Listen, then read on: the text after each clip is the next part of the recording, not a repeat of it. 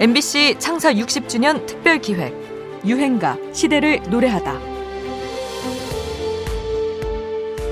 광복 50주년 기념 MBC 특별기 반세기 한국가요제 1위 곡은요 다 함께 꾸미는 그런 예, 무대로 진행하겠습니다. 가사 다 알고 계실 거예요. 충분히 따라 부르실 수 있습니다. 아침 이슬이라는 곡입니다. 예, 네. 예, 이 아침 이슬 1970년대 한때 저항 가요로도 불렸던 그런 어, 1995년 노래죠. MBC가 어, 광복 사랑스러운 50주년을 사랑을 기념하며 온 꼽은 최고의 우리 가요는 양희은의 아침 이슬이었습니다. 주었던 가요가 50년 긴 세월 동안 사회에 가장 많은 영향력을 끼쳤다는 의미가 될 수 있으니 가수로서 감회가 남달랐을 법도 한데 당시 양희은은 누구보다 덤덤하게 소감을 이야기했죠.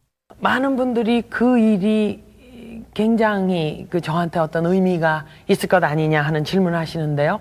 참 이상하게도 덤덤하고 실감이 나질 않는 건 아무래도 아침 이슬이 우여곡절을 많이 겪으면서 이미 제 품 안에서 떠난 노래였기 때문이 아닌가 싶어요. 네. 단지 제가 그 노래를 세상에 남보다 먼저 불렀다는 의미는 있을지 모르지만 제 것이다라는 그런 느낌이 없어서요. 그건 아무래도 여러분들께서 여러분들 스스로에게 표를 주신 것 아닌가. 네. 그런 생각이 들어요. 네. 예. 1970, 80년대 암울했던 군사 독재 시절을 견디던 청춘들에게 아침 이슬은 현실에 타협하지 않는 젊음의 시대 정신을 새긴 음악으로 가슴 깊이 저장됩니다.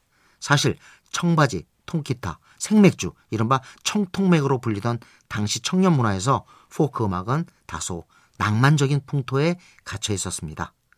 아침 이슬은 그런 분위기에서 벗어나 포크 본연의 시대를 응시하고 저항하는 자세를 과감하게 알려준 곡이었죠.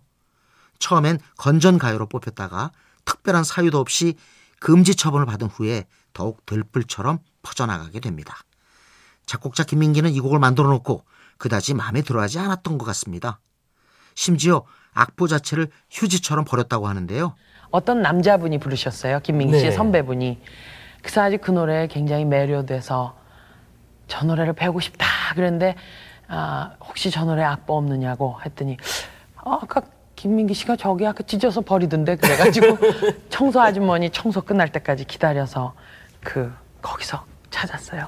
예. 그래서 제가 취입할 때 그 노래를 불러도 되겠느냐고 어, 양해를 구했더니 굉장히 아주 간단하게 그래라 그래서 예. 불렀어요. 당시 어려운 가정 형편 탓에 가장 노릇을 하느라 지쳐있던 양희은은 노래 가사처럼 언젠가 모든 짐을 훌훌 털고 떠나가고 싶다는 생각으로 처음 아침 이슬을 불렀다고 합니다. 그 이후 이 곡의 의미는 듣고 되불러주는 사람들의 몫이 됐죠. 올해는 아침 이슬이 세상에 나온 지 50주년이 되는 해이기도 한데요. 유행가를 넘어 국민가요가 된 노래입니다. 양희은 아침 이슬. 긴 밤 지 새우고 불림마다 맺힌 진주보다 더 고운 아침 이슬처럼 내 맘의 서름이 아라리 맺힐 때 아침 동산에 올라 작은 미소를 배운다. 태양은 묘지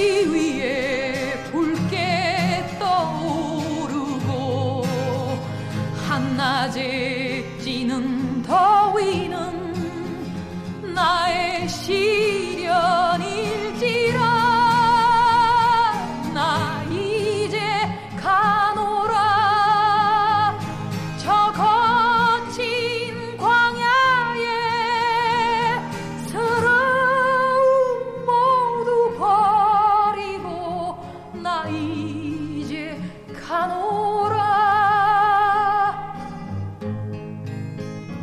MBC 창사 60주년 특별 기획 유행가 시대를 노래하다.